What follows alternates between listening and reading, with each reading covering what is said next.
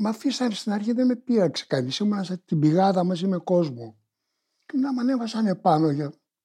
και ζητούσαν να μάθουν που είναι ο πολύγραφος, που κρύβεται ο Θοδωράκης. Δεν είχα ιδέα για όλα αυτά. Το βασανιστήριο λεγόταν φάλαγγα. Σε δένανε λουκάνικο σε ένα μπάγκο και σε χτυπάγανε στα πέραματα. Είναι φοβερό. Κάθε φορά σκάει κάτι στον εγκέφαλό σου μέσα. Δηλαδή, αγαπητοί μου, δεν ξέρω. Εάν ήξερα κάτι, εγώ φοβάμαι ότι θα το έλεγα. Δεν, το σήκωνα αυτό το πράγμα. Τέλος πάντων, αυτό κράτησε πάρα πολύ ώρα. Και, έτσι, και πρέπει να λίγο θύμισα κάποια στιγμή. Ε, κατάλαβαν ότι αυτός δεν μπορεί να είναι και τόσο πια γενναίος και τόσο σκληρός.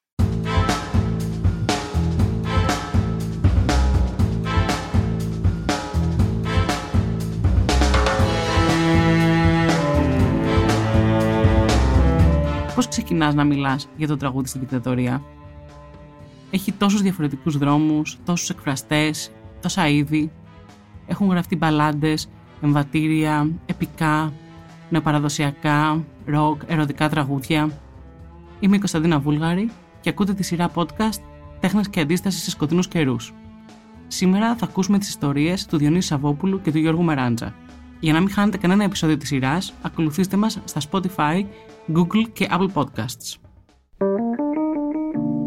Είναι τα podcast της Lifeo.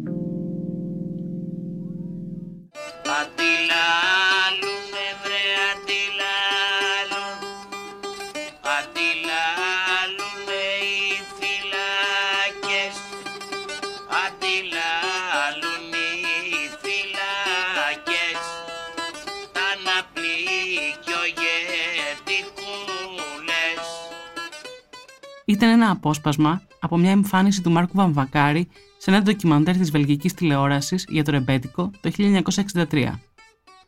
Όπως τα προηγούμενα επεισόδια, πιάνουμε την ιστορία λίγο πριν τη δικτατορία. Σε ένα πολύ σημαντικό κείμενο του Τάσου Βουρνά στην επιθεώρηση τέχνης τον Απρίλιο του 1961, βλέπουμε ότι η διαμάχη για το ρεμπέτικο και το λαϊκό τραγούδι έβαζε ακόμα φωτιές. Ο Διανύης Σαββόπουλος μου μιλάει για το πώς επηρεάστηκε η γενιά του από το ρεμπέτικο η νεολαία εκείνης της εποχής ξαναφέραμε στη μόδα τα ρεμπέτικα.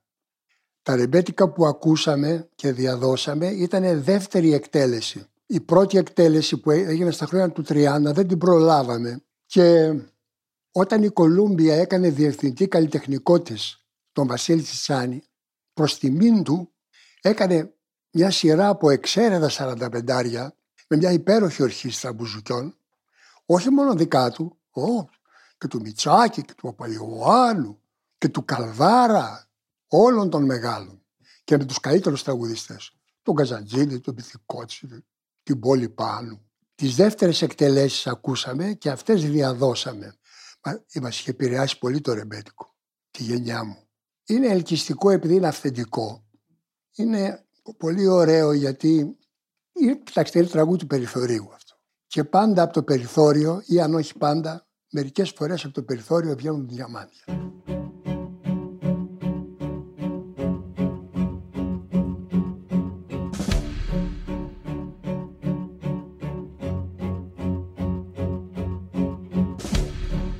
Γιώργος Παπαστεφάνου το 1976 είχε κάνει μια κομπή στην ΕΡΤ με τη Σωτηρία Μπέλου για το ρεμπέτικο. Τη ζήτησε να θυμηθεί εκείνη την ιστορική ομιλία του Μάνου Χατζηδάκη το 1949 για το λαϊκό τραγούδι Ακούμε την απάντησή της. Τι θυμάσαι από εκείνη τη βραδιά, Σωτηρία; Γιώργο, εκείνη τη βραδιά μου έκανε εντύπωση ο κόσμος. Ο κόσμος, πώς μας δέχτηκε και με τι αφοσί... αφοσίωση κάθισε και μας άκουσε που τραγουδούσαμε. Ήταν τέτοιο πολύ μεγάλο το μπιζάρισμα που εξακολουθούσαν να μπιζάρουν για να μας ξαναβγάλουν πάλι πάμε να τα ξανατραγουδήσουμε. Και ένα άλλο ακόμη ότι όλοι απάνω στο πάλκο οι συνάδελφοι, τόσο οι μικροί όσο και ο Μακαρίτης, ο Βαμβακάρης, είχαν σοκαριστεί. Η μόνη που δεν σοκαρίστηκε μπορώ να σου πω ήμουν εγώ. Και αυτόν τον κόσμο που είδαμε εκείνο το βράδυ που στην διάλεξη που είχε κάνει ο Χατζηδάκης, μετά από ένα μικρό διάστημα τους βλέπαμε στα κέντρα που εργαζόμαστε. Στην ίδια εκπομπή, ο Σαββόπουλος, νεαρός τότε, μιλάει για τη συνεργασία τους. Θα μιλήσω για τη φωνή της σωτηρίας με παρομοιώσεις, γιατί πρέπει με λόγια να περιγράψω κάτι το οποίο είναι ήχος.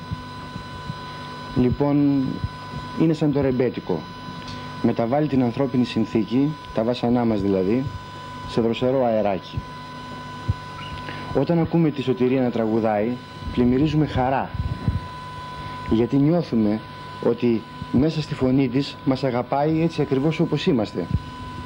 Εμείς οι νεότεροι τραγουδιστές μπορεί στη φωνή μας να έχουμε ε, άγχος, μπορεί να έχουμε επιθετικότητα, ε, μπορεί να προβληματίζουμε το ακροατήριο, αλλά καταλαβαίνετε τίποτε από όλα αυτά δεν συγκρίνεται με την ε, καλοσύνη και με την ησυχία της τέχνης της Σωτηρίας Μπέλου. Μεταβάλλει όλη αυτή τη χωματίλα σε έναν γλυκό άνεμο. Ο Διονύσης Σαββόπουλος με τη Σωτηρία Μπέλου θα συνεργαστούν σε ένα τραγούδι που για μένα προσωπικά είναι ό,τι πιο κοντά σε εθνικό ύμνο.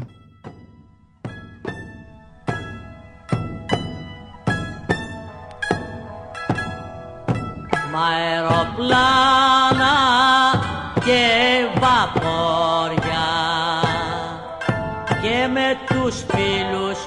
τους παλιούς.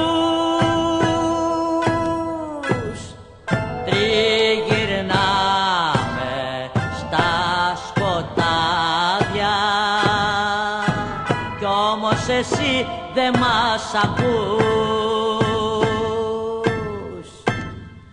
Δε μας ακούς που τραγουδάμε με φωνές ηλεκτρικές μες στις υπόγειες στοές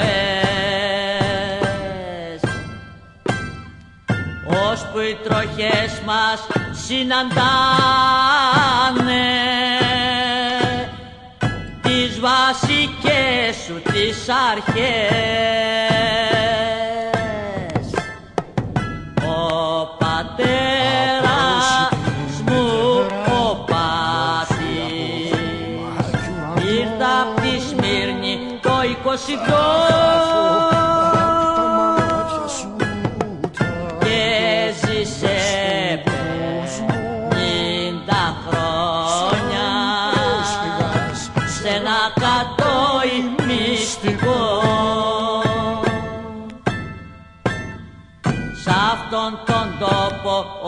αγαπούνε. Τρώνε βρώμικο ψωμί.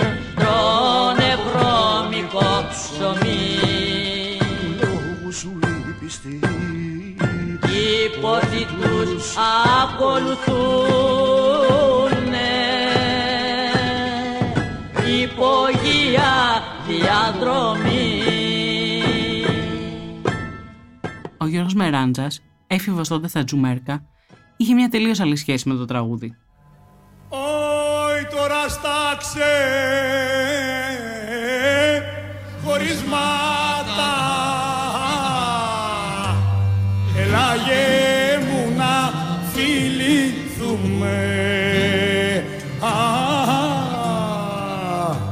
Έλα μου να φιληθούμε Τραγούδα γιατί και από πέντε χρονών. Γιατί στο χωριό τραγουδάτε να μην φοβάσαι όταν πας από το ένα χωριό στο άλλο που είναι σκοτάδι, όταν περάσεις τα νεκροταφεία, όταν πας να μαζέψεις τα ζώα κλπ. Άρα αυτό έλεγε μάνα μου, παιδί μου, να τραγουδάς και τη συμπορεί για να μην σκέφτεσαι και να μην φοβάσαι. Άρα έπρεπε να τραγουδάμε για να μην φοβόμαστε. Τέρι μου ξέ, ξενιτεμένο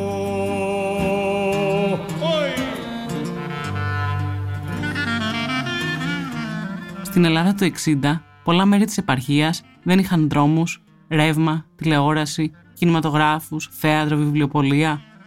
Παρ' όλα αυτά, πολλοί νέοι και νέες ήθελαν να φύγουν από τα χωριά τους, διψούσαν να μάθουν και να δουν ένα διαφορετικό κόσμο. Ο Γιώργος Μεράντζας θυμάται πώς ήταν η δική του εφηβεία. Οι συναστροφές μου με κάποιους ανθρώπους, φίλους, ξαδέρφια που ερχόταν από την Αθήνα, με βάλαν σε αυτό το κλίμα και σε αυτήν την οτροπία να διαβάζω, που φέραν βιβλία δηλαδή, τα οποία αγάπησα πάρα πολύ. Ήταν έξω από αυτά που φανταζόμουν, τι γράφουν τα βιβλία, γιατί εκτός τα σχολικά δεν είχαμε τίποτα άλλο. Κάποια παραμύθια στο σπίτι κλπ. ή και τα εκκλησιαστικά, στα οποία επειδή ήμουν καλός, ας πούμε, στη, στη φωνή, ήμουν ψάλτης και το μόνο που διάβαζα ήταν τα εκκλησιαστικά. Διάβασα λοιπόν το πρώτο βιβλίο, θυμάμαι, Αλμπέρ Καμύ και είχα πάθει πλάκα. Το διάβαζα δύο και τρεις φορές για να συνειδητοποιήσω τι λέει ακριβώς και επειδή τότε μαθαίναμε ας πούμε στη γλώσσα και οι μεταφράσεις ήταν λίγο προς την αρχαΐζουσα ε, με βοήθαγε στο να καταλαβαίνω περισσότερο από ό,τι σήμερα τα παιδιά έτσι όπως γίνεται η γλώσσα. Και μου άνοιξε ορίζοντες μπροστά μου που δεν φανταζόμουν, σκεφτόμουν σιγά σιγά αλλιώς. Όταν μίλαγα με τα παιδιά συνομήλικους στο σχολείο, στις διεκδικήσεις, αισθανόμουν κάτι ότι διαφορετικό. Δηλαδή, έβλεπα και αλλιώς τα πράγματα. ίσως από αυτά που διάβαζα, τα οποία είχα εντάξει σε ένα βαθμό τη εικόνη μέσα στο, στην καθημερινότητα. Και μου άρεσε πάρα πολύ αυτό. Τόσο που δεν έδινε καθόλου σημασία για τα μαθήματα του σχολείου.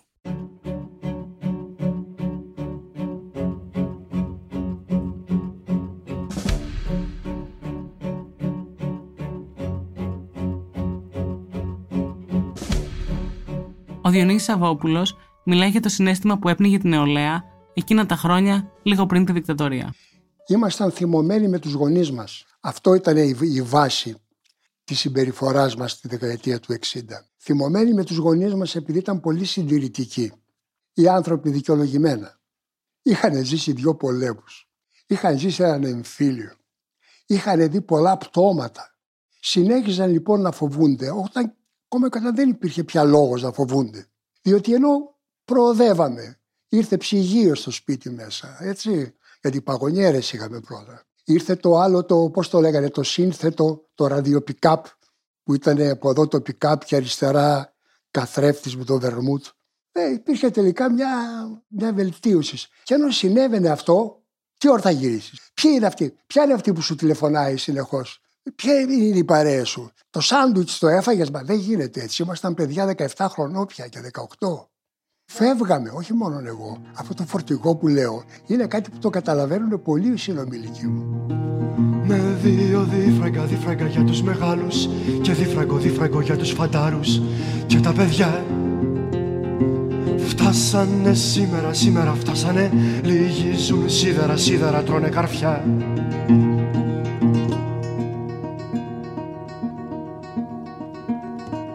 Το μπουλούκι φεύγει κι άρχισε να πέφτει η βροχή.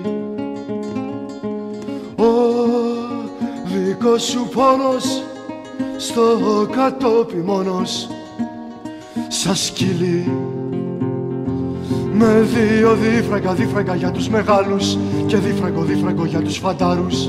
Και τα παιδιά Φτάσανε σήμερα, σήμερα φτάσανε Λυγίζουν σίδερα, σίδερα τρώνε καρφιά Αυτή η τσατήλα, αυτός ο θυμός απέναντι στον μπαμπά και στη μαμά και σε ό,τι, σε ό,τι κατά αναλογία τους έμοιαζε.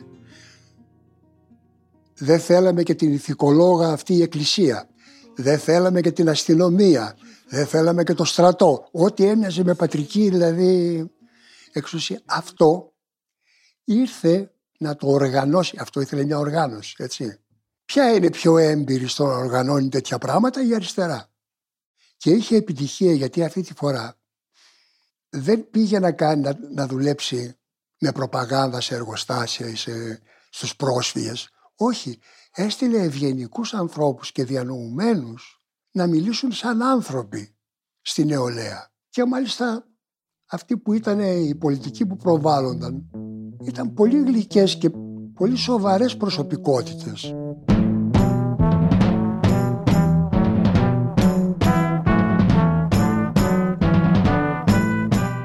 Ο Ηλιού, ο, ο Λεωνίδας Κύρκος και από νεότερους ο Μιχάλης Παπαγιαννάκης. Δηλαδή, για ένα παιδί η δεξιά ήταν ο χωροφύλακας, η αριστερά ήταν ο Γιάννης Ρίτσος.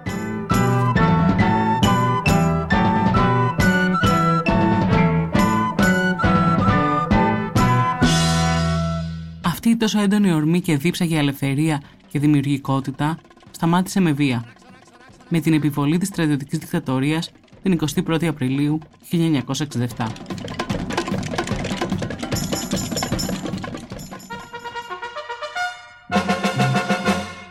Μέσα στα Απρίλη τη γιορτή το μέλλον χτίζει νιώτη αγκαλιασμένη δυνατή μεργάτη αγρότη φοιτητή και πρώτο τον στρατιώτη μεργάτη αγρότη φοιτητή και πρώτο τον στρατιώτη Ακούσατε ένα απόσπασμα από τον ύμνο της Χούντας.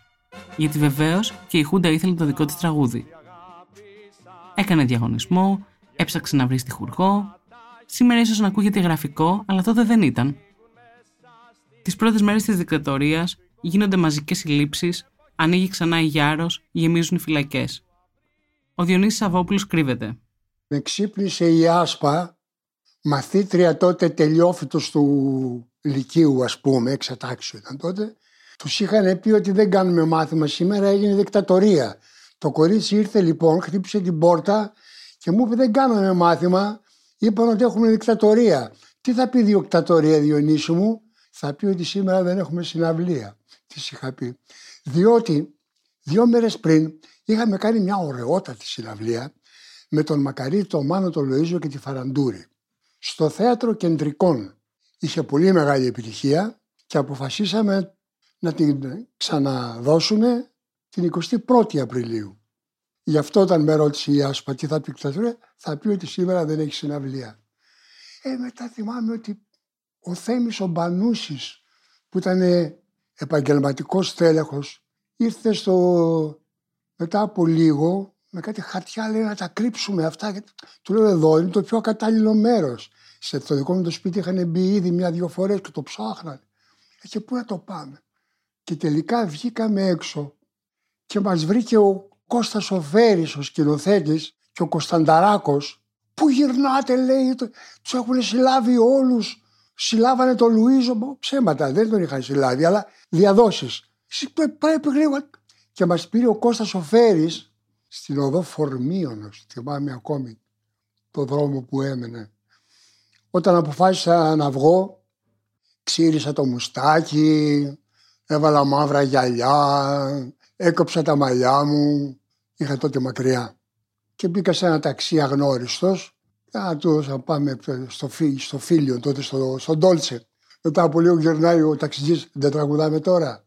Σιγά τη μεταμφίεση.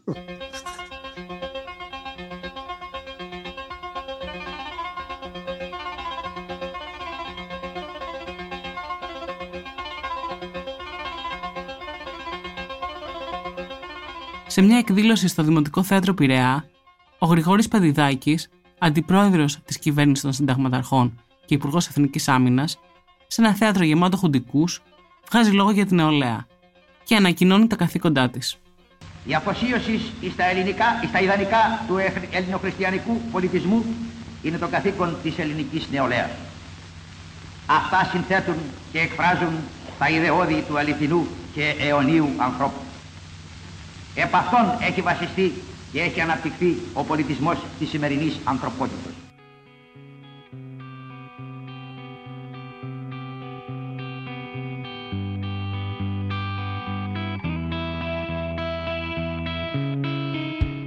Δεν ξέρω αν είχε αυτά ακριβώς στο μυαλό του ο νεαρός τότε Γιώργος Μεράτζας που κατέβηκε το 68 στην Αθήνα για να δώσει εξετάσει στην ιατρική. Το ρωτάω όπω του φάνηκε όταν πρωτοέφτασε. Έπαθα σοκ μόλις ήρθα, ήταν όλα διαφορετικά. Ο κόσμος ήταν διαφορετικός, το ντύσιμο ήταν διαφορετικό, η ομιλία ήταν διαφορετική, αισθανόμουν ένα χωριατάκι που μίλαγα πολύ λίγο μέχρι να συνειδητοποιήσω πώς πρέπει να βάζω τις λέξεις στη σειρά. Ε, είχε ένα κατάστημα επαγγελματικό αδερφός μου στο Κολονάκι, οπότε πήγαινα εκεί για να παρακολουθώ την κίνηση του κόσμου, τις ομιλίες, τη συμπεριφορά, ε, που μέσα σε αυτή τη συμπεριφορά και στη γλώσσα υπήρχαν και γαλλικά κλπ. Καταλαβαίνεις πώς ένιωθα, ήμουν και 18 χρονών, ε, ένας που είναι 18 χρονών έχει και ε, πράγματα που του συμβαίνουν οργανικά κλπ. Είχα τρελαθεί, δεν ήξερα πού πάω. Ήταν συγκλονιστικές σε βάση εμπειρίες, τα λέω μαζεμένα, αλλά πραγματικά ήμουν έξω από τα νερά μου για αρκετό διάστημα. Το γεγονός που με βοήθησε ήταν ότι ξαναμπήκα πάλι στο διάβασμα και στα πράγματα να δω περισσότερα και έτσι σιγά σιγά μπήκα σε κάποιες παρέες που ήταν τότε σε, σε αντιδικτατορικό αγώνα. Οπότε εκεί εντάχθηκα σε ένα κοινωνικό σύνολο και με βοήθησε πολύ γρήγορα να αντιληφθώ τι θέλω και πού θέλω να πάω.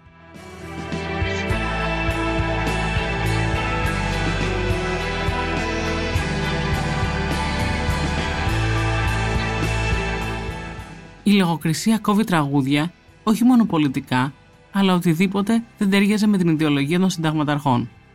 Τον δρόμο, του Μίμη Πλέσα με τον Πουλόπουλο και τη Ρένα Κουμιώτη, τις μελοποιήσει του Βάρναλη, πολλά τραγούδια του Μαρκόπουλου, του Χατζηδάκη, τα τραγούδια του Λοΐζου. Ο Διονύσης Σαββόπουλος θυμάται πώς ήταν να προσπαθείς να υπάρξεις μουσικά εκείνη την πρώτη περίοδο. Λίγους μήνες πριν είχε κυκλοφορήσει το φορτηγό, το οποίο ε, απαγορεύτηκε, δεν, δεν παίζονταν πουθενά. Μετά από χρόνια, αυτός που κάνει την εκπομπή Μηχανή του Χρόνου, ο Βασιλόπουλος, μου έφερε ρε παιδί μου σε 45 τη συνεφούλα με τη σφραγίδα απορρίπτεται. Μα τη συνεφούλα απέρριψαν.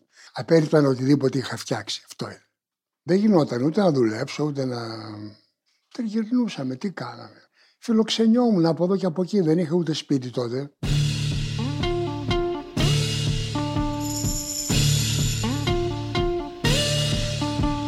Πυρκαγιά, πυρκαγιά, μες στο μυαλό μου πυρκαγιά Πυρκαγιά στη Θεσσαλία και στα δώδεκα χωριά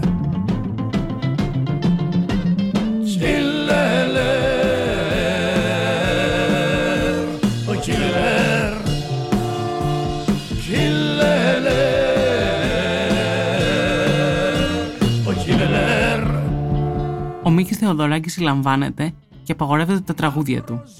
Η ανακοίνωση έγραφε ότι η εν λόγω μουσική εξυπηρετεί τον κομμουνισμό. Ο Γιώργος Μεράτζας τα ακούει κρυφά σε καθημερινή βάση. Πώς θα μπορούσες καθημερινά να αισθάνεσαι, να πορεύεσαι, να αμφισβητείς, να διεκδικείς τι πρέπει να κάνεις και να, να επικοινωνήσεις με ποια τραγούδια; Αυτά που επέβαλε τότε η Χούντα στην Αθήνα και ξέρεις, εγώ στο χωριό μια χαρά ήταν τα δημοτικά. Στην Αθήνα ήταν λίγο παράτερα και δεν ταιριάζαν ούτε με το περιβάλλον ούτε με τον κόσμο. Και μάλιστα με επιβολή. Άλλον τα επιλέγω εγώ να γλιτήσω και άλλον μου τα φέρεις εσύ στο καπέλο. Έτσι σιγά σιγά άρχισα να ακούω εδώ ε, τραγούδια απογορευμένα, κυρίως του Θοδωράκη και των άλλων συνθετών. Και το θέμα δεν είναι ότι τα ακούγαμε και τα μάθαμε, λες και ήταν κάτι που θα παίρναμε πτυχίο, αλλά ήταν κάτι που τα χρησιμοποιούσαμε στη μέρα μας για να αντέχουμε. Δηλαδή, υπήρχαν πάρα, όπως και σήμερα λέω με τους ποιητές, υπήρχαν πάρα πολλές στιγμές που πολλοί από εμάς κρατήθηκαν από ένα τετράστιχο και από μια μελωδία. Ποιο ήταν το δικό του τετράστιχο; Αυτό που κυρίως έμαθα απ' έξω και μου, μου, μου έχει φτιάξει ένα, πώς να σου πω, στη ζωή, επειδή ήταν η δικτατορία, στην πορεία βεβαίως όλα, ήταν η κατάσταση πολιορκία και η ιστορία της Μαρίνας, ας πούμε, και όλα τα κείμενα που έγραψε, γιατί είναι αδιανόητο σήμερα, σήμερα να τα ακούσει κάποιος, δεν μπορεί να διανοηθεί τι ακριβώς λέει. Πολύ μακριά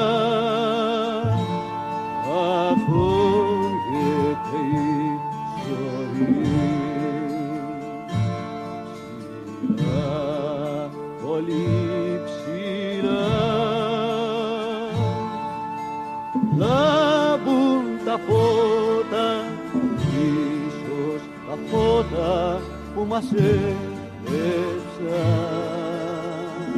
της πολιτείας που μας έλεψαν η θύμηση από το τελευταίο λιόγερμα και τα βουνά ηρωδικά μας. Τον Αύγουστο του 1967 συλλαμβάνεται ο Διονύσης Σαββόπουλος. Έβγαινα από τα γραφεία της δισκογραφικής Λύρα στην οδό Κριεζότου. Στάθηκα στην, ε, στην οδό Ακαδημίας στο περίπτερο για να πάρω τσιγάρα και με πλησίασαν δύο τύποι, μου δείξαν τις ταυτότητες και με βάλαν σε ένα τάξη. Δεν νόμιζα ότι έβλεπα έργο, ήταν ένας άλλος. Τι λέω, γιατί εξακρίβω ταυτότητες. Πήγα και έτσι με βάλανε στην πηγάδα. Δεν μιλάγανε ακόμα. Τι λέει, τι σε φέραν, τι έγινε. Λέω, εξακρίβωση ταυτότητος. Ήμουνα αυτό που λέγαμε, ήμουνα μέλος του συλλόγου Μπέρτραν Ράσελ για την ειρήνη, μέλος των Λαμπράκηδων. Ήμουνα ύποπτος γιατί είχα εκτεθεί και με αυτά που έλεγα και με αυτά που έπαιζα. Και με αφήσανε στην αρχή, δεν με πείραξε κανείς. Ήμουνα στην πηγάδα μαζί με κόσμο. Και να με ανέβασαν επάνω για... και ζητούσαν να μάθουν που είναι ο πολύγραφος, που κρύβεται ο Θοδωράκης. Δεν είχα ιδέα για όλα αυτά. Το βασανιστήριο λεγόταν φάλαγγα. Σε δένανε λουκάνικο σε ένα μπάγκο και σε χτυπάγανε στα πέραματα. Είναι φοβερό. Και είναι, κάθε φορά σκάει κάτι στον εγκέφαλό σου μέσα. Δηλαδή, αγαπητοί μου, δεν ξέρω. Εάν ήξερα κάτι, εγώ φοβάμαι ότι θα το έλεγα. Δεν το σήκωνα αυτό το πράγμα. Τέλος πάντων, αυτό κράτησε πάρα πολύ ώρα. Και, έτσι, και πρέπει να λιγωθεί μέσα κάποια στιγμή. Ε, κατάλαβαν ότι αυτός δεν μπορεί να είναι και τόσο πια γενναίος και τόσο σκληρός. Τι του έδινε δύναμη στη φυλακή; Έβλεπες από το παράθυρο, από το φεγγίτι του κελιού, έβλεπες το λίγο πιο ψηλά το παράθυρο του αξιωματικού υπηρεσίας. Και έβλεπες από το ταβάνι κατέβαινε μια, ένα φωτιστικό, μια βέργα με μια μπάλα, δύο μπάλες υποπράσινες φωτισμένες. Μα ήταν το ίδιο φωτιστικό που είχαμε στο πατρικό μας σπίτι, στο σαλόνι μας. Και δεν ξέρω πώς μου φάνηκε. Σαν εκείνο το φως από το πατρικό μου να ταξίδεψε και να έρθει και να με βρει και μέσα στο κελί. Αισθάνθηκα μεγάλη ανακούφιση.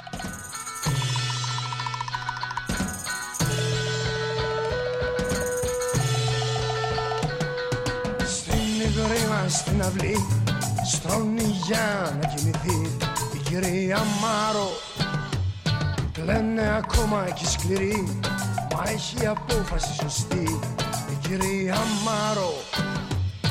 Θεία Μάρο, καλέ θεία Μάρο Αύριο φύλαξε και για μας λίγο χαλβά. Θεία Μάρο, καλέ θεία Μάρο Αύριο πες μας για δράκους, πες μας για σπαθιά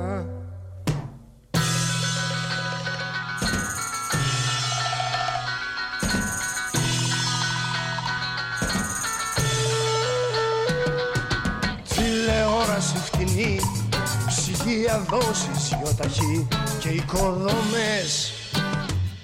Πρίζουν πρατηριά Και χρηματιστήρια Και διακοπές. Θεία Μάρο, καλέ θεία Μάρο αύριο Φύλαξε και για μας λίγο χαλβά. Στην κάμαρη σου περίμενε μας αύριο Καθισμένη στο χαμηλό σοφά Ο Διονύσης Σαββόπουλος, με πλαστά χαρτιά, μαζί με την αγαπημένη του Άσπα, θα φύγουν για την Ιταλία, μην αντέχοντας την κατάσταση στην Ελλάδα. Εν τω μεταξύ, ο Γιώργος Παπαδόπουλος έχει και δικά του τραγούδια. Αν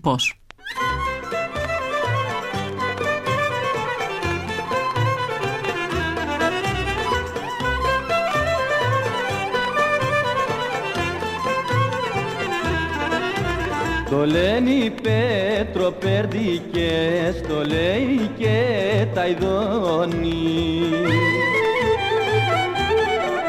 Ωρε Γιώργο Παπαδόπουλε, ωρε Γιώργο Παπαδόπουλε. Ο Μίκης Θεοδωράκης τον Απριλίο του 69 στέλνει ηχογραφημένο μήνυμα στα μέλη του ΠΑΜ από την εξορία του στη Ζάτουνα. Προς το ΠΑΜ Αγγλίας με την παράκληση να διαβιβαστεί στην Ελληνική Επιτροπή κατά της δικτατορίας. Ζάτουνα 23 Απριλίου 1969 Αγαπητοί μας φίλοι, στις 21 Απριλίου του 1969 κλείσαμε 8 μήνες στη Ζάτουνα. Το χωριό είναι έρημο. Μένουν δεν μένουν 20 οικογένειες. Από τις τρεις μεριές είναι περικυκλωμένο από βουνά. Η τέταρτη είναι μια βαθιά χαράδρα ως 300 μέτρα από που περνά ο ποταμός Λούσιος.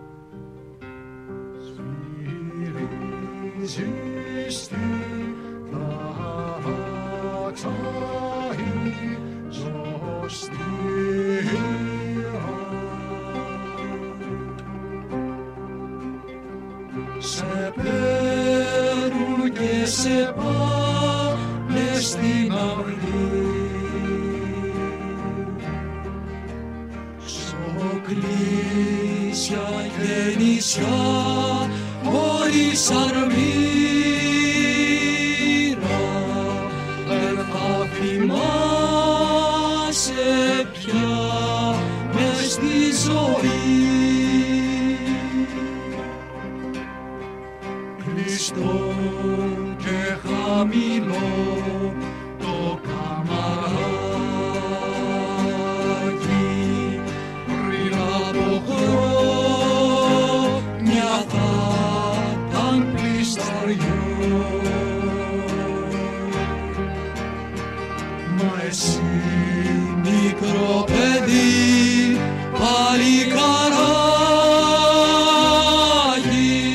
εξωτερικό, η Μαρία Φαραντούρ και ο Αντώνης Καλογιάννης τραγουδούν τα τραγούδια τους σε μεγάλες συναυλίες, ενώ στην Ελλάδα οι δίσκοι του μπαίνουν παράνομα.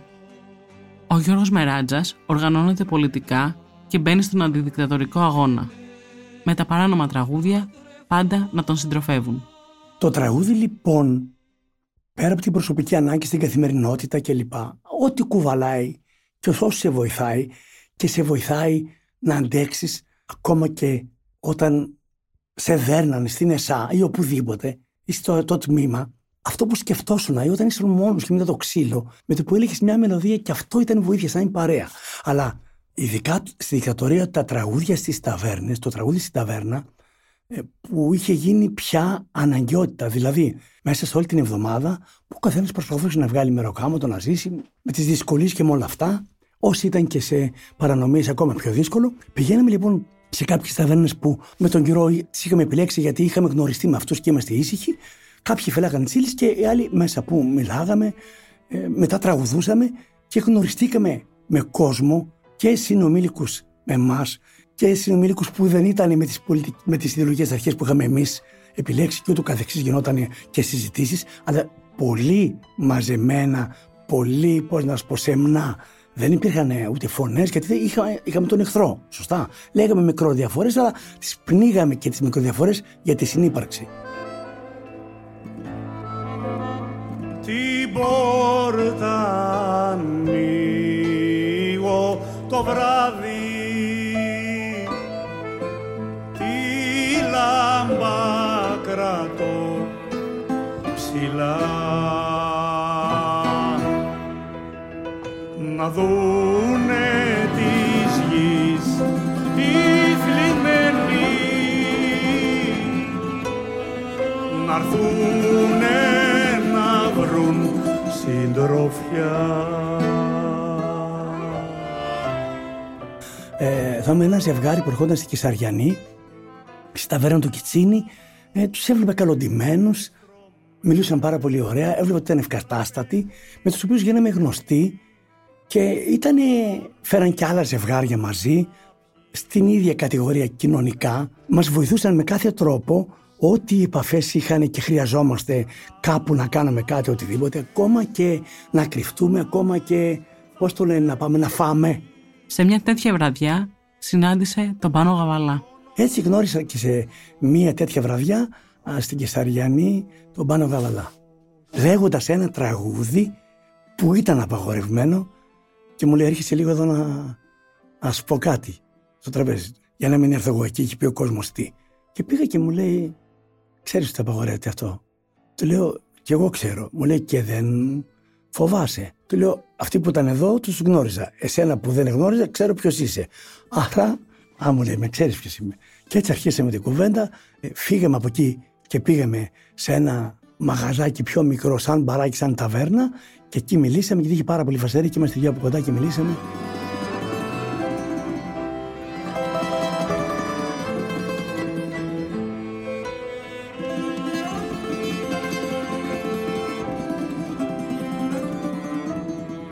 Όταν η Χούντα δεν προμοτάρει κακοποιημένα κλαρίνα, οργανώνει Ολυμπιάδες τραγουδιού με ελαφρεία pop, όπως το απόσπασμα που θα ακούσουμε παρακάτω. Ο Υπουργό Προεδρίας κ. Ποπολίνη, εκείνη την μέρα της Ολυμπιάδος, στο κατάμεστο από κόσμο Παναθηναϊκό στάδιο, η μοίρα είχε αποφασίσει να χαρίσει μια μεγάλη, μια πρώτη νίκη στην Ελλάδα. Χίλια φλάς έλαμψαν για να απαθανατήσουν τη σκηνή της απονομή των βραβείων. Και χιλιάδες χέρια χειροκρότησαν την κυρία Δενάρδου που απέσπασε την πρώτη νίκη τραγουδώντας τη σύνθεση του Ζάκου Ιακωβίδη Πού να νοήσει και ο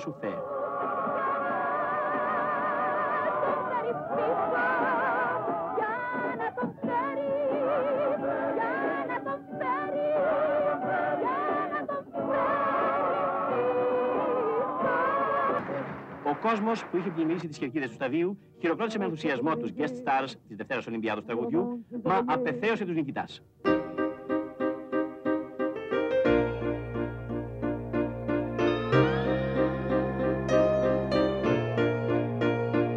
Ο Διονύσης Σαββόπουλος και η σύντροφος του Άσπα, έγκυος στο πρώτο τους παιδί, αποφασίζουν να επιστρέψουν στην Ελλάδα τον Οκτώβριο του 68. η πολιτική είναι πάντα παρούσα στις παρέες και στην καθημερινότητά του. Βέβαια, ασχολιόμασταν όλοι με την πολιτική πάρα πολύ. Πάρα πολύ, όλοι, όλοι παρέα. Ο Αλέξης Κυριτσόπουλος, ο, ο Παντελής, ο, ο Βούλγαρης, ο, ο Στέλιος ο Ράμφος, ο, ο Απόστολος ο Ψυχοπέδης, ο Ανδρέας ο Στάικος. Όλοι αυτοί οι κύκλοι, ο, ο Φέρης, οι σκηνοθέτες, η μουσική και αυτοί που έμειναν και αυτοί που έφυγαν δηλαδή, τα συζητάγαμε αυτά τα πράγματα. Τι θα γίνει, πώς θα γίνει. Μετά τα πρώτα δύο-τρία χρόνια της δικτατορίας, αρχίζουν να δημιουργούνται rock ή progressive rock μπάντες, όπως οι Σόκρατες, η Δάμον και Φιντίας, η Εξαδάκτυλος. Η Μαρίζα Κόχ συγκινεί με την νεοφόλκ φωνή της, ενώ κυκλοφορούν παράνομες κασέτες με τα μικροαστικά του Λουκιανού Κυλαϊδόνη, από τα οποία θα ακούσουμε ένα απόσπασμα.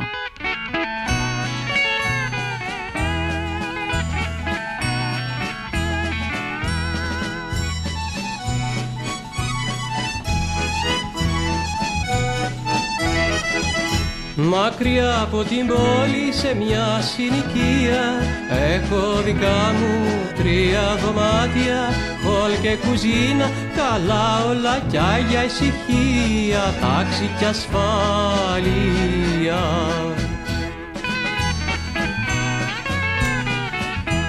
Ο Διονύσης Σαββόπουλος το 1969 θα βγάλει το περιβόλι του τρελού. Πώς ήταν άραγε να κάνεις δίσκους μέσα στη δικτατορία; Η ατμόσφαιρα ήταν απέσια, εννοείται.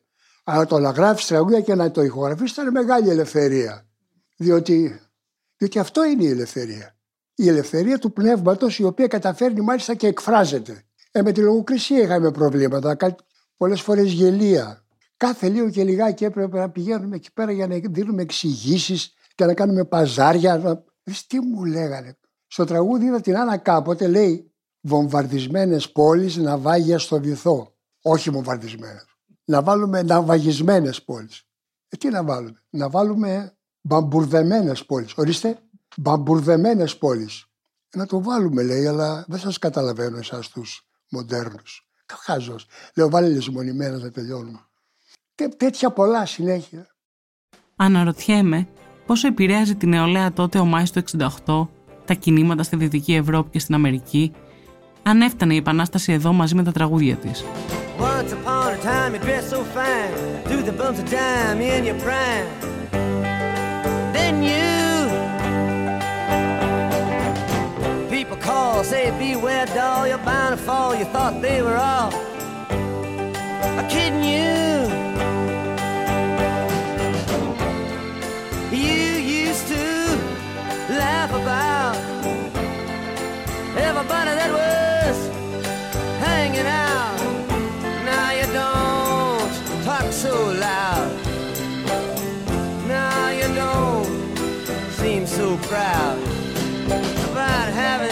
brown.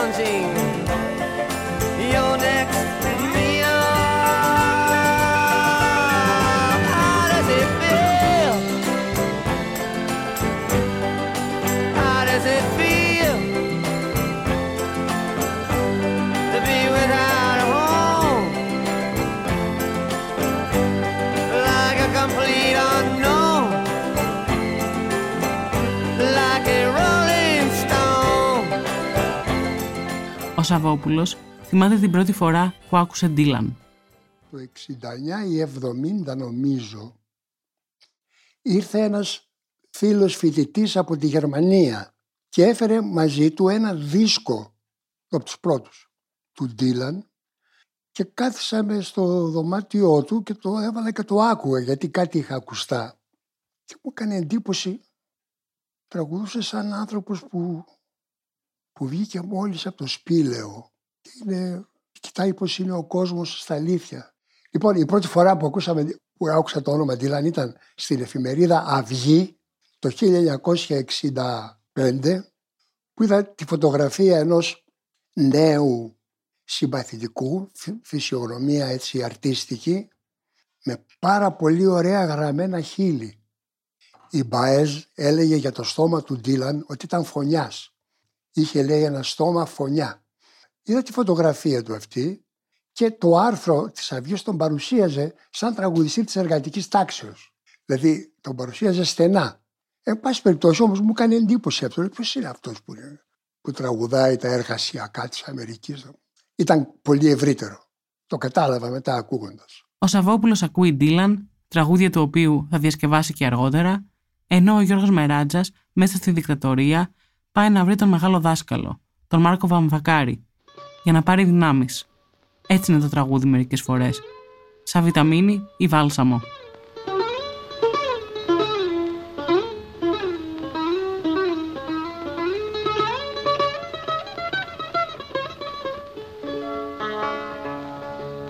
Ε, είχα ένα κορίτσι, το πρώτο, πρώτη σχέση που είχα φτιάξει τότε στην Αθήνα και λέω θέλω να πάω να δω τον Βαμβακάρη γιατί άμα το τραγουδάει στον Πειραιά σε ένα καταγόγιο με 23 σχαλιά. Να πάω να του πω τι, να, να τον αγκαλιάσω, να πω τον ευχαριστώ γιατί με αυτά τα τραγούδια η νεολαία ζει και λοιπά και να τον δω πώς είναι ρε παιδί μου, ζωντανός. Γιατί δεν υπήρχε τότε τηλεόραση και δεν τους βγάζανε αυτούς, αλλά δεν υπήρχε, δεν τους παίρναν ποτέ. Ε, πήγα εκεί, κατεβαίνω τα σκαλιά με τα κοριτσάκι, Καθόμαστε, βλέπω το αυτόν φοράει μια χλένη, μισή πάνω στον νόμο, μισή κάτω. Έχει απάνω, γιατί είναι εικόνα συγκλονιστική. Έχει απάνω ένα πιάτο που έχει ένα μπακαλιάρο και έχει φάει το ένα τέταρτο από το μπακαλιάρο. Έχει δίπλα τα αυτά τα τσίγινα που βάζουν το κρασί. Χρώματος, ε, πώς το λένε, σαν το χαλκό, χάλκινο. Έτσι. Και έβαζε λίγο κρασάκι, έπαιζε ένα τραγούδι, καθόταν λίγο, τράβαγε μερικές ροφιξέ και μου κίνησε την περιέργεια. Είχε κάποια δάχτυλα, σαν τα λουκάνικα Φραγκφούρτης και έλεγα πώς πατάει στη νότα με τόσο δάχτυλο; Παρένθεση μου λέει ο πάπος που είμαστε παρέα και παίζουμε μαζί, ξέρεις κάτι Γιώργο, με αυτό το δάχτυλο πάταγε τη νότα με ένα τόσο φαρδί δάχτυλο, την πετύχει έτσι και λέω και ποτέ δεν έκανε τσικ, ένα λεπτό χεράκι ενός κοριτσιού. Αν πάει δίπλα, έχει πρόβλημα. Με αυτό το δάχτυλο δεν πήγαινε πουθενά. Το έχει φάει μαρμάγκα, το πάτησε νότα. Τελειώνει λοιπόν κατά τις δύο ώρα, αν θυμάμαι καλά. Του λέω, δάσκαλε, Καλησπέρα, ήθελα να γαμίσω ένα τσιγάρο μαζί να σας ρωτήσω κάτι. Τώρα είσαι και κουρασμένος. Δεν πειράζει, δεν πειράζει. Με κοιτάει λίγο έτσι περίεργα, δεν πειράζει. Παίρνει λίγο κάτι, μάλλον του έδωσε αυτό, δεν ξέρω. Ένα δεκάρικο, ένα κουσάρικο, δεν ξέρω τι, ένα αστείο ποσό. Κυρίως και το μεζέ και το κρασί έπαιζε εκεί.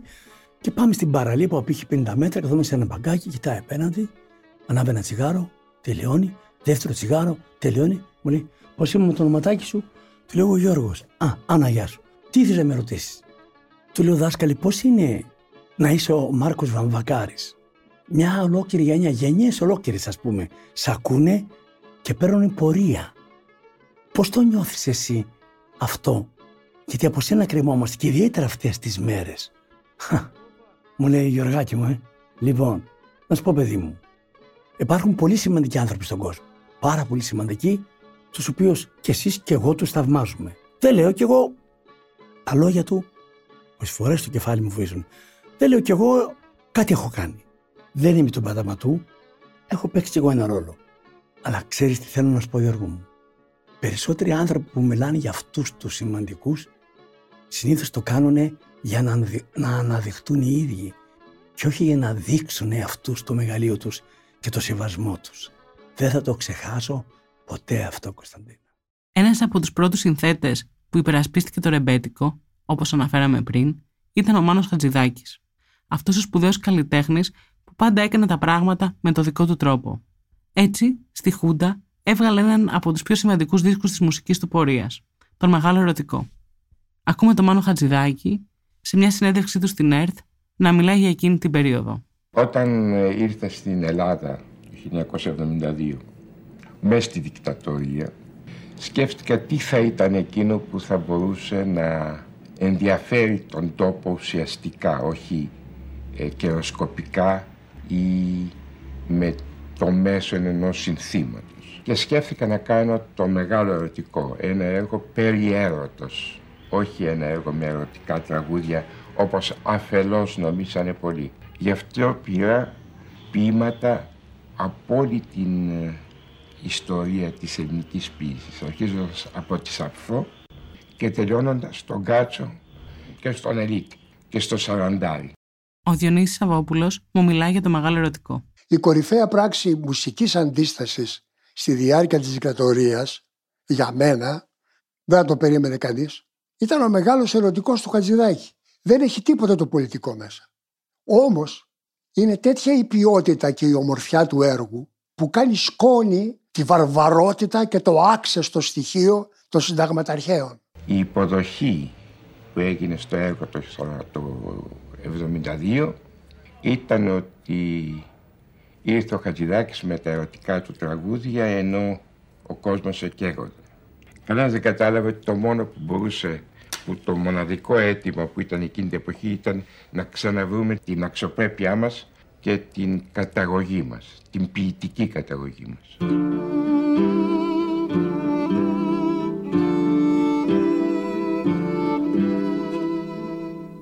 Από όλα τα άστρα του ουρανού ένα είναι που σου μοιάζει. Ένα που βγαίνει το πουρνό όταν γλυκό χαράζει. Η παρισάκι μου ψηλά πια βρύση σε πορνίζει Που στέκεις πάντα δροσερό ανθείς και λουδίζεις Να είχα το σύννεφο και τα στριχαλινά το φεγγαράκι της αυγής να ερχόμουν κάθε βράδυ. Αν μ' αγαπάς όνειρο ποτέ να μην ξυπνήσω γιατί με την αγάπη σου ποθώ να ξεψυχήσω. Αν μ' αγαπάς όνειρο ποτέ να μην ξυπνήσω γιατί με την αγάπη σου ποθώ να ξεψυχήσω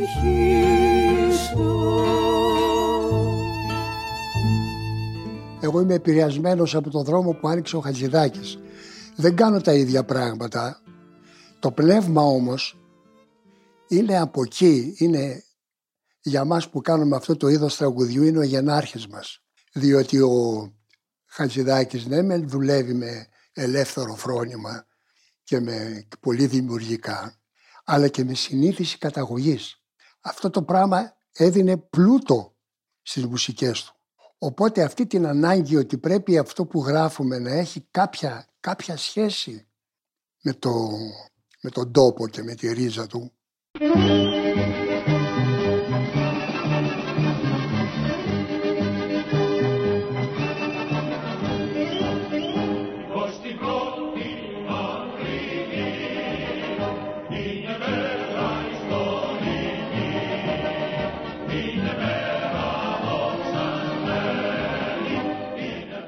Εκτός από τα στρατιωτικά εμβατήρια, η Χούντα επέβαλε και το δημοτικό τραγούδι. Στο ραδιόφωνο, στις γιορτές της, αλλά ούτε καν όπως ήταν στην πραγματικότητα το τραγούδι. Ο Γιώργος Μεράτζας, που είχε μεγαλώσει με αυτά τα ακούσματα, θύμωνε τότε πολύ. Σε πάρα πολλά τραγούδια άλλαξε το στίχο. Λέει ας πούμε ένα τραγούδι «Γρίβα μου σε θέλει ο βασιλιάς» και απαντάει «Τι να με θέλει ο κερατάς» Έτσι, αλλάξαν το στίχο όλος ο κόσμος και ο Ντουνιάς, δηλαδή το κάναν το γρίβα α, βασιλικό τραγούδι και είναι από τα πρώτα αντιστασιακά τραγούδια που δεν ξέρει ο κόσμος. Καταλαβαίνετε να πω. Ας πούμε και το Δέλβινο και Τσαμουριά που δεν τα δίνουν στα παιδιά μια εξέγερση, η πρώτη εξέγερση που έγινε στο στρατό, στο βασιλιά. Και το κάνανε να πάρουμε τη Βόρειο Ήπειρο, Δέλβινο και Τεπελένη, πάλι ελληνικό θα γίνει. Δεν υπάρχουν αυτά στην πραγματικότητα. Όταν λοιπόν αλλάζουν τα τραγούδια και χορεύαν οι πρώτοι δεξιοί, ας πούμε μαζί με το Ταγματάρχη στο πανηγύρι, χρήβαμε σε θέλει βασιλέας κατά εξοχή τους χουντικούς, ένα τραγούδι που δεν έχει καμία σχέση, καταλαβαίνεις. Εγώ που είχα διαβάσει κάποια πράγματα, ξέρεις τώρα, αυτό με ενοχλούσε ακόμη περισσότερο. Γιατί πολλοί δεν ήξεραν ότι είναι αλλιώς τα τραγούδια. Οπότε λέει έτσι είναι, εντάξει, δεν χωνεύαν αυτούς που χορεύαν, ας πούμε, αλλά δεν ξέρουν τι είναι αλλιώς τα τραγούδια. Και μάλιστα στην Αθήνα, που βάζουν εδώ στι γιορτές και ιδιαίτερα 25 Απριλίου, 25 Μαρτίου, ήταν συνέχεια αυτό το πράγμα. Φουστανέλα κλπ. σε μια χώρα που δεν φορούσε φουστανέλα. Ήταν έτοιμη δηλαδή ακόμα και σε αυτό να τραγουδάμε μόνο αυτό και να φοράμε φουστανέλα. Η οθόνη βουλιάζει, σαλεύει το πλήθος Εικόνες ξεχύνονται με μιας Που πας παλικάρι, ωραίος σαν μύθος Κι ολοϊσιά στο θάνατο κολυμπάς. Και όλες οι αντένες μιας γης χτυπημένης μεγάφωνα κι ασύρματη από παντού.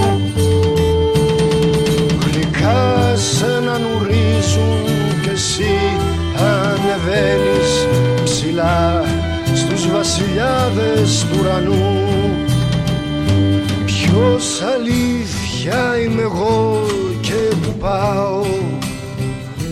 Με χίλιες δυο εικόνες στο μυαλό. Προβολείς με στραβώνουν και πάω. Και γονατίζω και το αίμα σου φιλώ. Τι είναι ο πατριωτισμός, ρωτάω τον Διονύσης Σαββόπουλο. Και πόση σχέση είχε με τον αντιδικτατορικό αγώνα; Ας πούμε, εγώ πώς αισθάνθηκα τον πατριωτισμό αυτό, να σας πω. Νευρίαζα όταν έβλεπα στην τηλεόραση το Πάσχα που πηγαίναν στους στρατώνες και χορεύαν καλαματιανά οι συνταγματαρχαίοι, κουλώντας τους πισινούς τους και με μαύρα γυαλιά σαν μαφιόζι, δημοτικά τραγούδια. Κάπου... Τι, τι, αυτό είναι μια καπηλεία, δεν μπορεί να έχει καμία σχέση αυτό. Μια γυναίκα που είχε αφιερώσει τη ζωή της σε όλο αυτό που συζητάμε.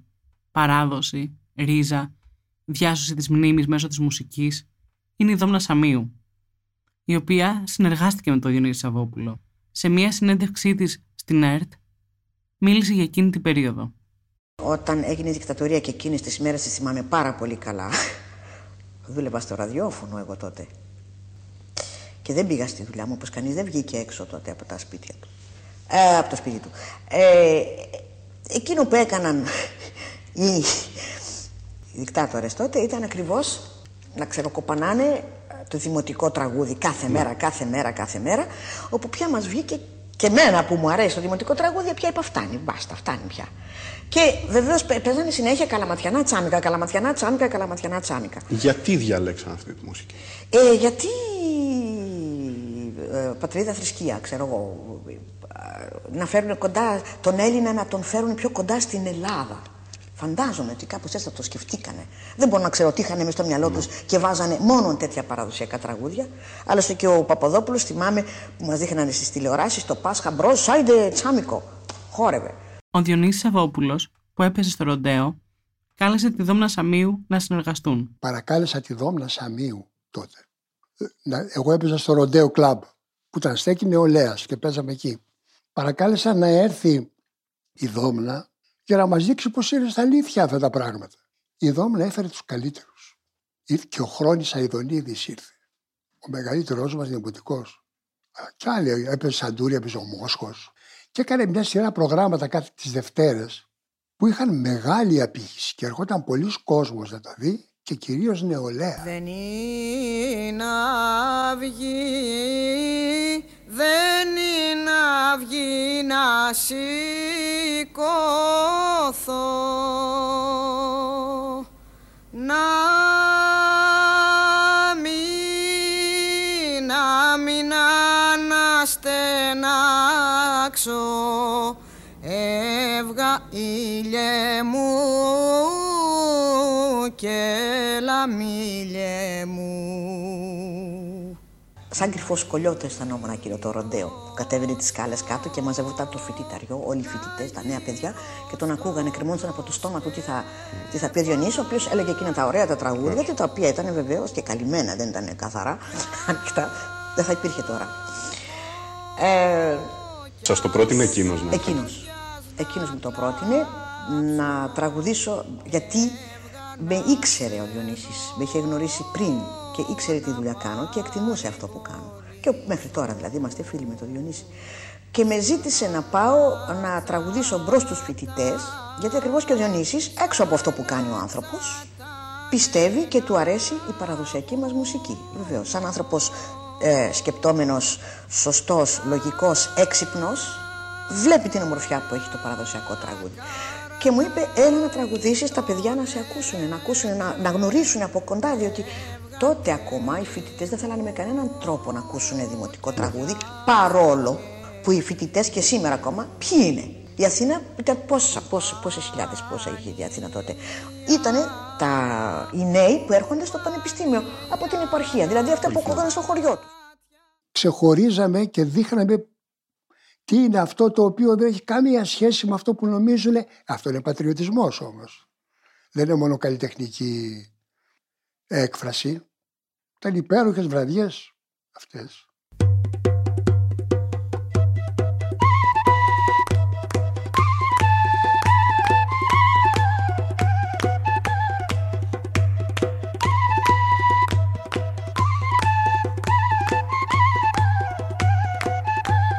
Τι να τα κάνω τα τραγούδια σας Ποτέ δεν λένε την αλήθεια Ο κόσμος υποφέρει και πεινά. Και εσείς τα ίδια παραμύθια. Τι να τα κάνω τα τραγούδια σας. Είναι πολύ ζαχαρωμένα. Ταιριάζουν για σοκολατόπεδα Μα δεν ταιριάζουν για μένα. Μετά από αυτό άρχισαν τα παιδιά να με καλούν στο πανεπιστήμιο και να τραγουδώ στο πανεπιστήμιο. και στο Πολυτεχνείο και άρχισαν σιγά σιγά να δημιουργούνται οι διάφοροι τοπικοί πολιτιστικοί σύλλογοι. Δεν υπήρχαν πολιτιστικοί σύλλογοι μέχρι τότε. Σιγά σιγά, σιγά σιγά, δειλά δειλά δημιουργόντουσαν οι σύλλογοι τοπικοί και με καλούσαν σε εκδηλώσεις που κάνανε να τραγουδήσω δημοτικό τραγούδι. Οι εθνοτοπικοί φοιτητικοί σύλλογοι στα χρόνια της δικτατορίας έπαιξαν πολύ σημαντικό ρόλο στη συσπήρωση αλλά και τη ριζοσπαστικοποίηση του φοιτητικού κινήματος. Το Γενάρη του 2019 έγινε στη Βουλή μια εκδήλωση για τον ρόλο των συλλόγων αυτών στον αντιδικτατορικό αγώνα. Στην εκδήλωση μίλησαν πολλοί που πήραν μέρος τότε στα γεγονότα και έχει βγει και ένα βιβλίο. Ένας από τους πιο δραστήριους συλλόγους ήταν η Φοιτητική Ένωση Κρητών.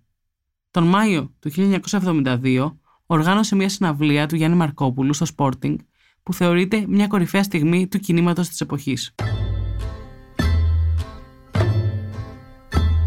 Χίλια μυριά κύματα μακριά τα υβάλλει Χίλια μυριά κύματα μακριά τα υβάλλει Μέρες της αρμύρας και ο ήλιος πάντα εκεί, πάντα εκεί με τα μακεδονίτικα πουλιά και τα αρμενάκια που ελοξοδρόμησαν και χάσανε την μπαρμπαριά. Ο Γιάννης Μαρκόπουλος έπαιζε στην Μπουάτ Λίδρα, την οποία έκλεισε για ένα διάστημα δικτατορία, μετά από μιλία της τότε Προέδρου της Ένωσης Κρητών Φοιτητών, Ιωάννα Καριστιάνη, σε 200 άτομα που παρακολουθούσαν μία πρόβα. Ο στενός συνεργάτης του Μαρκόπουλου, ο Νίκος Ξυλούρης, ήταν ήδη μια εμβληματική μορφή στην νεολαία. Το Sporting γέμισε με χιλιάδες νέους και νέες που ήξεραν ότι δεν πάνε απλά σε μια συναυλία, αλλά πάνε και σε μια αντιδικτατορική συγκέντρωση. Μετά τη συναυλία, ο κόσμος έφυγε μαζικά και όπως περπατούσαν την Πατησίων προς το κέντρο της Αθήνας, άρχισαν να τραγουδούν το πότε θα κάμε ξαστεριά, το τραγούδι με το οποίο έκλεισε η συναυλία. Ποτέ θα κάμει, ποτέ θα κάμει ξαστεριά ε, ποτέ θα φλεβαρίσει ποτέ θα φλεβαρίσει να πάρω το, να πάρω το του φέτσι μου να πάρω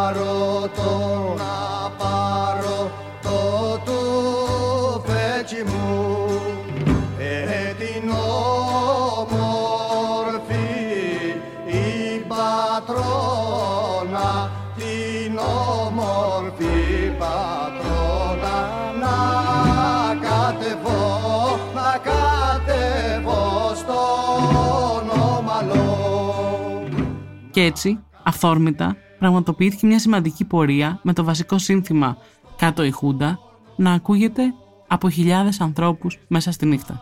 Αμέσως μετά τη δικτατορία, ο Γιώργος Μεράτζας βρέθηκε σε περιοδία με τον Νίκο Ξυλούρη και περιγράφει αυτόν τον σπουδαίο άνθρωπο.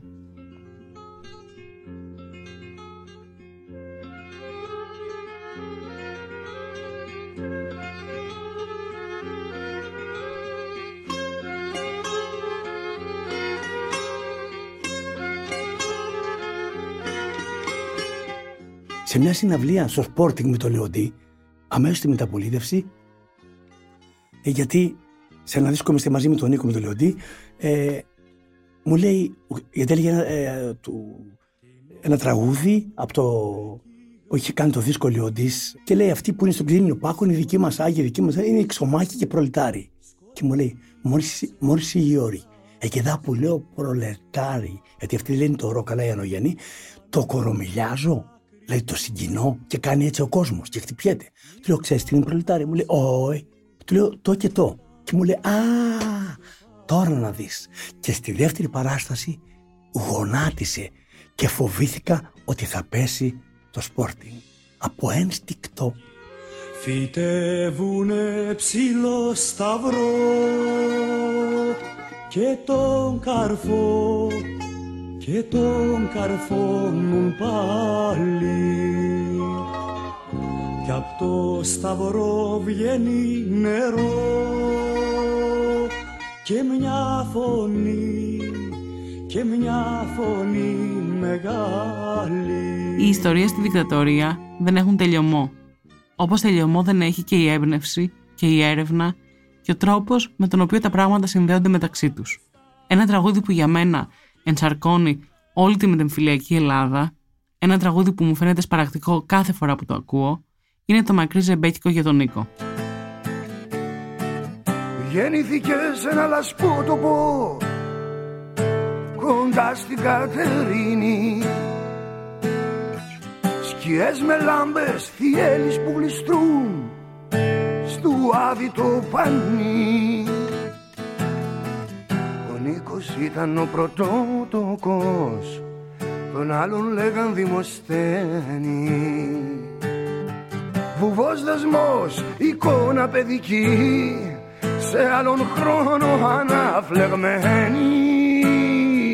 Ο γέρος του είχε κρυψώνα το βουνό. Απ' του σαράντα πέντε. Κι οι χωρικοί απ' τον φόβο των αρχών μακραίναν και απ' τον γιο Κι αυτός τους έβλεπε στρωμένους στη δουλειά και μέσα του άναβε η μανία Ο Νίκος Κοεμτζής το Φλεβάρι του 73 θα σκοτώσει τρεις ανθρώπους, ανάμεσα τους δύο αστυνομικοί, και θα τραυματίσει άλλους έξι στο νυχτερινό κέντρο Νεράιδα της Αθήνας, επειδή δεν σεβάστηκαν την παραγγελιά που είχε κάνει για τον αδερφό του, τον Δημοσθένη. Τον Άγριο Νοέμβριο του 1973, όπως λέει και ο Σαββόπουλος στο τραγούδι, ο Νίκος Κοεμτζής καταδικάζεται σε θάνατο, μια ποινή που αργότερα θα μετατραπεί σε ισόβια κάθερξη, καθώς θα καταργηθεί η θανατική ποινή. Δεν μπορώ να μην ρωτήσω το Διονύση Σαββόπουλο για αυτό το τραγούδι ο Ηλίας ο Πετρόπουλος μου διηγήθηκε μια ιστορία. Κάποτε τον είχαν συλλάβει τον Ηλία με αυτά τα βιβλία που έγραφε για τα ρεμπέτικα, ήταν χούντα τότε και βρέθηκε να συνταξιδεύει σε ένα τρένο που τους κάνανε, ήταν μεταγωγών, τους πηγαίνανε για δεν ξέρω από πού, πού για, για να δικαστούν ή επιστρέφοντας. Μέσα στο κουπέ ήταν ο Πετρόπουλος και ο Κοεμτζής και ήταν και δύο χωροφύλακες δεν ξέρω ποιος άλλος ήταν. Οπότε για να περάσει η βραδιά παίζανε χαρτιά οι χωροφύλακες με τους. Δεν είναι χαρτιά. Και κάποια στιγμή ο. Όχι, δεν ήταν μόνο, ήταν και ένας και ένας μάγκας άλλος. Ο μάγκας ο άλλος έκανε κάτι και έκλεψε, έκανε κάποια πονηριά, κάποια παρανομία τέλος πάντων, εις βάρος του Πετρόπουλου και του, του πήρε κάτι λεφτά. Και δεν είπε τίποτε Κοεμζής, ο οποίος δεν έπαιζε, παρατηρούσε μόνο. Και κάποια στιγμή όταν τελείωσε το παιχνίδι, λέει σοβαρά ο Κοεμζής, δώσ' του πίσω το πενιντάρικο. Λέει, μάτι, δώσ' του πίσω το πενιντάρικο. Συμπορφώθηκε και του τόδου. Μου έκανε εντύπωση αυτή η λεπτομέρεια. Λοιπόν, ενδιαφέρθηκα. Πήγα και βρήκα το δικηγόρο του. Πήγα και πήρα το φάκελο, όλο.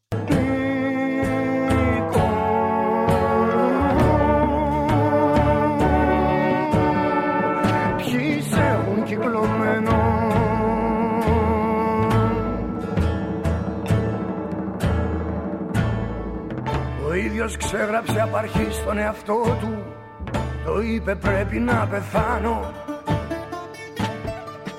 Μπήκε στον κόπο δηλαδή των δικαστών Μα αυτοί δεν μπήκαν στο δικό του. Καθώς διηγόταν τη ζωή του. Θα ρούσα δεν θα αντέξω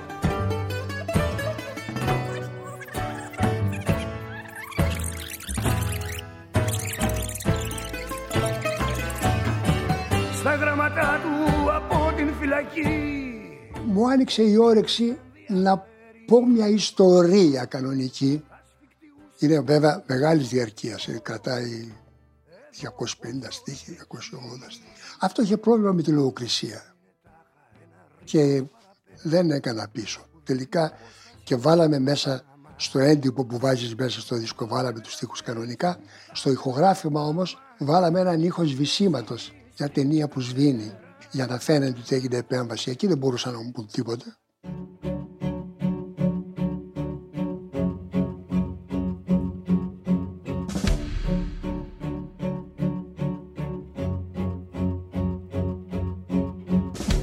Από όλες αυτές τις έντονες στιγμές στη δικτατορία, τους ζητά να μου πει μία που να το έχει μείνει. Θυμάμαι την κηδεία του Σεφέρη.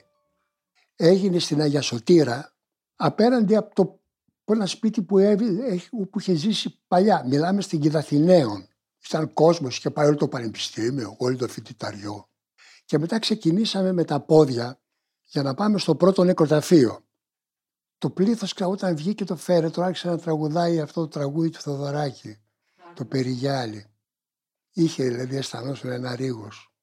Και ένα πράγμα που μου έκανε εντύπωση όπως ανεβαίναμε την οδό Αναστάσεως, ξέρεις που είναι ανηφόρα αυτό. Μπροστά μπροστά τον ξεχώριζες γιατί είναι ψηλός ο Μανώλης ο Αναγνωστάκης. Είχε κατέβει από τη Θεσσαλονίκη για να είναι στην κηδεία. Ο οποίος πανύψηλος Αναγνωστάκης, σύμφωνα με τις συνήθειές του από τα νιάτα του και από διαδηλώσεις άλλες, κάθε λίγο και λιγάκι έστρεφε το κεφάλι του για να δει το μήκος της διαδήλωσης. Αν είναι αρκετός κόσμος ή αν ήρθανε κι άλλοι ή αν φύγανε. Κάνω την ίδια ερώτηση και στο Γιώργο Μεράτζα. Μου μιλάει για ένα βράδυ στην ταβέρνα του Λευτέρη στην Κεσαριανή που γνώρισε το Μάνο Κατράκη. Εκείνη την ταβέρνα το βράδυ λοιπόν με τον Κατράκη, που είμαστε μια παρέα, επίσης μια ταβέρνα της Κεσαριανής, αλλά με πολύ πιο περιφρουρημένη ταβέρνα, με κλεισμένη πάνω του Λευτέρη στο πάνω πάνω στην Κεσαριανή. Στην οποία έβριζα και κάποτε μεροκάματο, κρυφά πήγαινε και δούλευε αργότερα όταν με κυνηγούσαν. Σε μια Αυτές τι συζητήσεις που κάναμε και στην πορεία τραγουδούσαμε, συνέβη και ένα γεγονός. Ήταν μέσα στην ταβέρνα χωρίς να ξέρουμε ένας τύπος που ήταν ηχήτη. Και φεύγει κάποια στιγμή, αυτός δεν μίλησε καθόλου, αλλά συμμετείχαν αυτός καθόλου. Φεύγει να πάει, δεν ξέραμε πού, έφυγε νωρίτερα. Σε αυτές τις στιγμές δεν έφυγε ποτέ κανένας. Φεύγουμε όλοι μαζί στο τέλος. Ήταν τέτοια η ανάγκη μας και η επικοινωνία και αυτό που κάναμε και αυτό που ευχαριστιόμαστε. Και λέει τότε ο Λευτέρης που ήταν μακρονισιώτης αυτός που είχε την ταβέρνα, ότι δεν μ' άρεσε ο στράτος. Του λέμε εμείς γιατί, είναι, μάλλον πάει να φέρει την αστυνομία. Λοιπόν, του λένε γιατί λέει ήταν χίτης. Και γιατί τον άφησε εδώ. Δεν πειράζει, χαζός είναι για να μην δημιουργήσει το θέμα. Ήταν μια εμπειρία φοβερή. Δεν περάσανε περίπου 20 λεφτά από αυτό, όπου ε, επειδή σου είχα πει βάζαμε πάντα απ' έξω, με ειδοποίησαν ότι έρχονται μπάτσι. Και θυμάμαι μια σκηνή που πήδηξα από ένα, ήταν κατηφορικό αυτό του, του Λευτέρη, πήδηξα περίπου πέντε μέτρα από, το, από ένα τείχο για να σωθούμε όλοι και βγήκαμε όλοι έξω. Και το θέμα είναι με ποιον τρόπο τότε βοηθήσαμε τον Κατράκη για να φύγουμε. Μια βραδιά που είναι πολύ μεγάλη για να πω αυτά που κουβεντιάσαμε όλη την ιστορία του Κατράκη, όλα αυτά που έχει περάσει, όλα αυτά που πέρασε ας πούμε και σαν ηθοποιός και σαν διοκόμενος επειδή υπήρχαν στιγμές όπου έπεσε πάρα πολύ κλάμα, μια από τις ωραιότερες βραδιές της ζωής μου και τα τραγούδια συνολικά που είπαμε και τα λόγια που είπαμε και παραλίγο να γίνει αυτό το χειρότερο.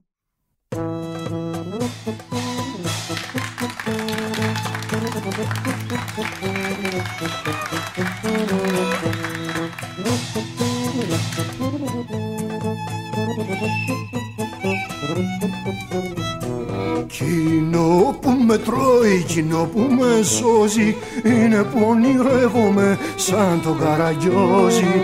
Ό,τι και να πω κάτι περισσεύει. Τρυπιά είναι η αγάπη μας και δεν μας προστατεύει. Λευκό μου σεντονάκι, λαμπά μου τρελή. Ποια αγάπη τάχα μας φυσάει. Βάλε στη σκιά σου τούτο το παιδί. Που δεν έχει απόψε που να πάει, που να πάει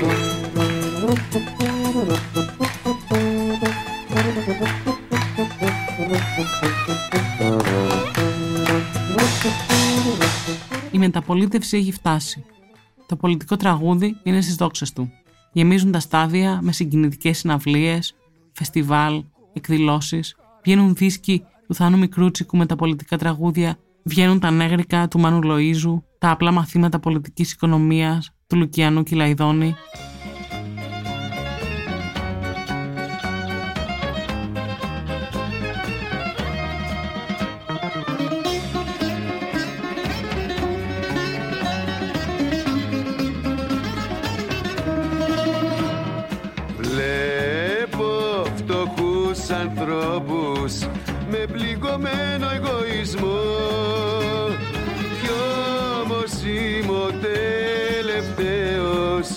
Γιατί δεν έχω ούτε κι αυτό. Κι όμως είμαι ο τελευταίος γιατί δεν έχω ούτε κι αυτό. Μα να μ' όλα παίρνουνε και όλα γίνονται ξανά. Όμως τούτη η θητεία δεν σταματάει πουθενά Ο Διονύσης Σαββόπουλος θα πάει στη Μακρόνησο και θα γράψει τη μουσική για το Happy Day του Παντελή Βούλγαρη.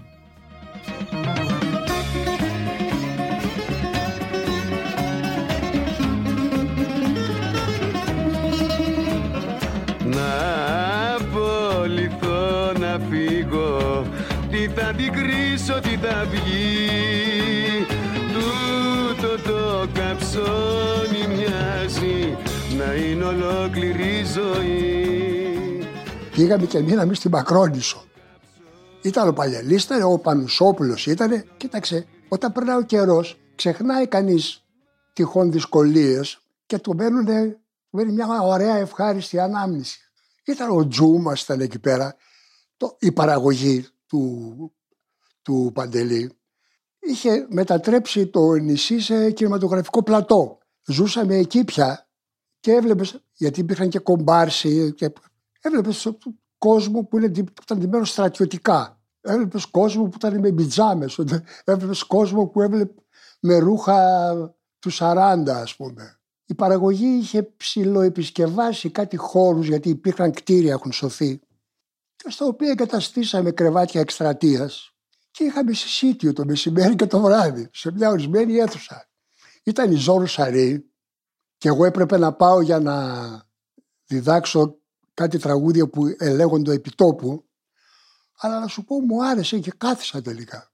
Ο Λιαρόπουλος ήταν, ο Λάμπρος. Ο Γιώργος Μεράτζας, λίγους μήνες μετά τη μεταπολίτευση και μόλις έχει επιστρέψει από την Κύπρο, ξεκινάει την πολύ σημαντική καριέρα του. Έφυγα Παρασκευή και Σάββατο έγινε η επιστράτευση τότε με τη την Τουρκία και την Κύπρο. Μετά από τέσσερις μήνες, γιατί είχα ταξιδέψει σαν δόκιμος πλήρχος, γύρισα. Με ειδοποίησαν και γύρισα. Πήρε το Θεοφίλο και μου λέει: Έλα αύριο σε Ελλάο Τρικούπη που ήταν τότε η Μήνος, γίνει μια μεγάλη συγκέντρωση και πήγα εκεί και ήταν 20 άτομα. Σε αυτούς ήταν ο Θοδωράκης, η Βαραντούρη, ο Μαρκόπολο, ο Λεοντής, ο Λοίζο, ο Λοίζος, ο Νταλάρας, ο Μεσιάς κλπ. Η Αλεξίου νομίζω. Ήταν περίπου καμιά 20-22 άτομα που μιλάγανε με τον Θεοδωράκη. Μου λέει ο Θεοφίλο περίμενε όρθιο και όταν μου είπε να σας παρουσιάσω ένα καινούριο πατήριο τραγουδάκι καταπληκτικά, λέει τι τραγούδι θα μας πεις; Λέγω, κύριε Θεοδωράκη, θα ήθελα να πω ένα κομμάτι από την κατάσταση του Διορκία. Μου λέει, μη και καταρχήν μη με λες, κύριε. Λέω, εντάξει, υποσυμβασμό, γιατί εμεί για μας ο Θεοδωράκης δεν είναι απλώς ένας συνθέτης. Και λέει, ποιο κομμάτι θέλεις να πεις, του λέω εγώ αυτό.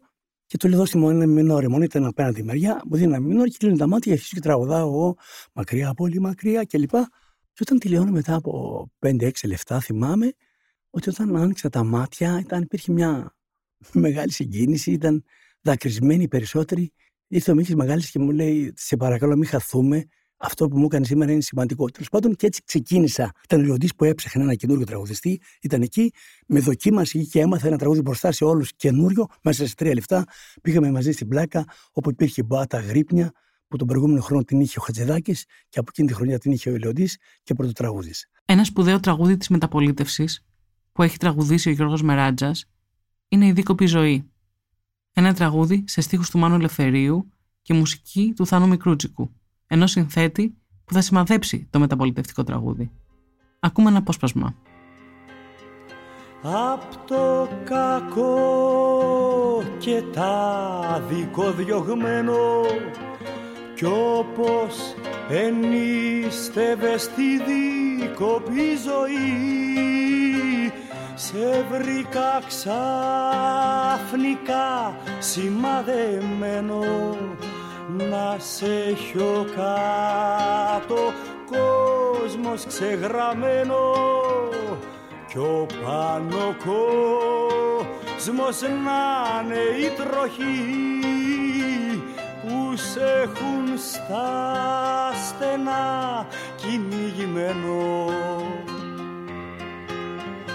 και πήρες του καιρού τα αλφαβητάρι και της αγάπης λόγια φυλαχτώ για να βρει πάλι ρίζα το χορτάρι και πήρες την ελπίδα και τη χάρη ψηλά να πας να χτίσεις κύβωτο με την ελπίδα μόνο και τη χαρή. Όταν ξεκίναγα αυτό το επεισόδιο, δεν φανταζόμουν ότι οι συναντήσεις μου με αυτούς τους δύο ανθρώπους θα με πάνε στους δρόμους που με πήγαν. Νιώθω πιο γεμάτη. Από εικόνες, από ήχους, από το τι είναι πολιτικό και τι δεν είναι, τι είναι αντίσταση και τι δεν είναι. Και έτσι ρωτάω και τον Διονύση Σαββόπουλο εγώ έχω ανάγκη από μια τέχνη που να γίνεται συγκεκριμένη, να μιλάει συγκεκριμένα. Γενικά η τέχνη είναι, έχει μια πολιτική διάσταση. Διότι σκέψου, η τέχνη σε κάνει λεπτότερον άνθρωπο. Και άπαξ και είσαι λεπτότερος, ε, είσαι πιο ικανός να συνυπάρξεις με τον άλλον και ας μην λέτε τα ίδια πράγματα. Βοηθάει πάρα πολύ. Τώρα που μου ζήτησε η Κύπρος να ξανακάνω εκείνο το παλιό project που είχε κάνει για τον Μάνο Χατζηδάκη στο Ηρώδιο το 12 και το ετοιμάζω, λέω ρε παιδί μου, ξέρεις βάζεις ένα τραγούδι του να το ακούσεις, τελειώνει το τραγούδι και νιώθεις μέσα σου ευγενέστερος. Σαν να ήρθε το τραγούδι και να ξέπλυνε οποιαδήποτε μικρή σκέψη. Ε, ναι, αυτό όμως είναι, πρέπει να είναι η πολιτική. Αυτό είναι ο πολιτισμός. Δηλαδή και αν δεν είναι, εκεί πρέπει να προσπαθεί να φτάσει. Έχουμε ανάγκη από, από, από την τέχνη. πάντα, πάντα την είχαμε. Και με αυτή τη φράση για την τέχνη που σε κάνει να ξεπλένεις μικρές σκέψεις και να νιώθεις ευγενέστερος και το πόσο πολιτικό επί της ουσίας είναι αυτό, θα κλείσω το σημερινό επεισόδιο. Με το τραγούδι που εμένα κάνει να νιώθω ακριβώς έτσι. Με το περιβόλι.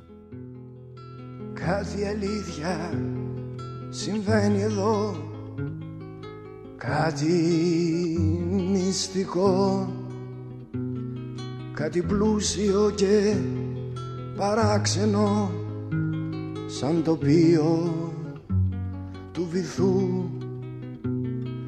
Ανθισμένες κερασιές Κι απόγευμα ζεστό και πολύχρωμο χορτάρι είναι για να αποκοιμηθώ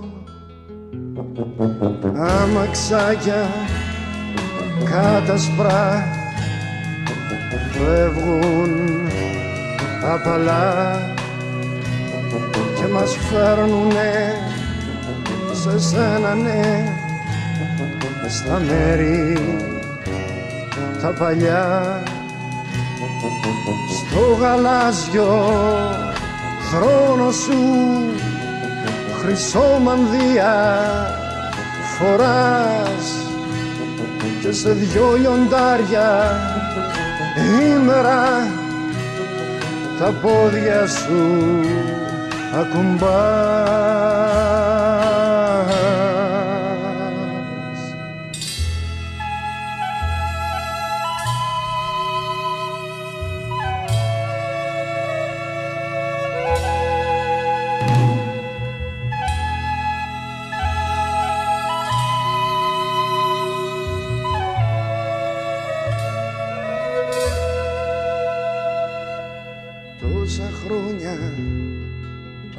πάλευα μόνος στα τυφλά.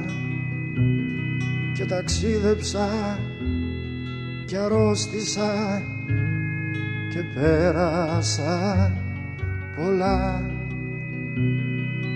Τώρα όμως πλάι σου και πάλι περπατώ με στα χρώματα του κήπου σου και δίπλα στο νερό. Τα μαξάκια κάτασπρα φεύγουν απαλά και μας φέρνουνε σε σένα ναι στα μέρη τα παλιά. Κοντά μου φωσφορίζοντας σκύβεις και με φυλάς. Για τη νύχτα με σκεπάζεις ναι και με παρηγοράς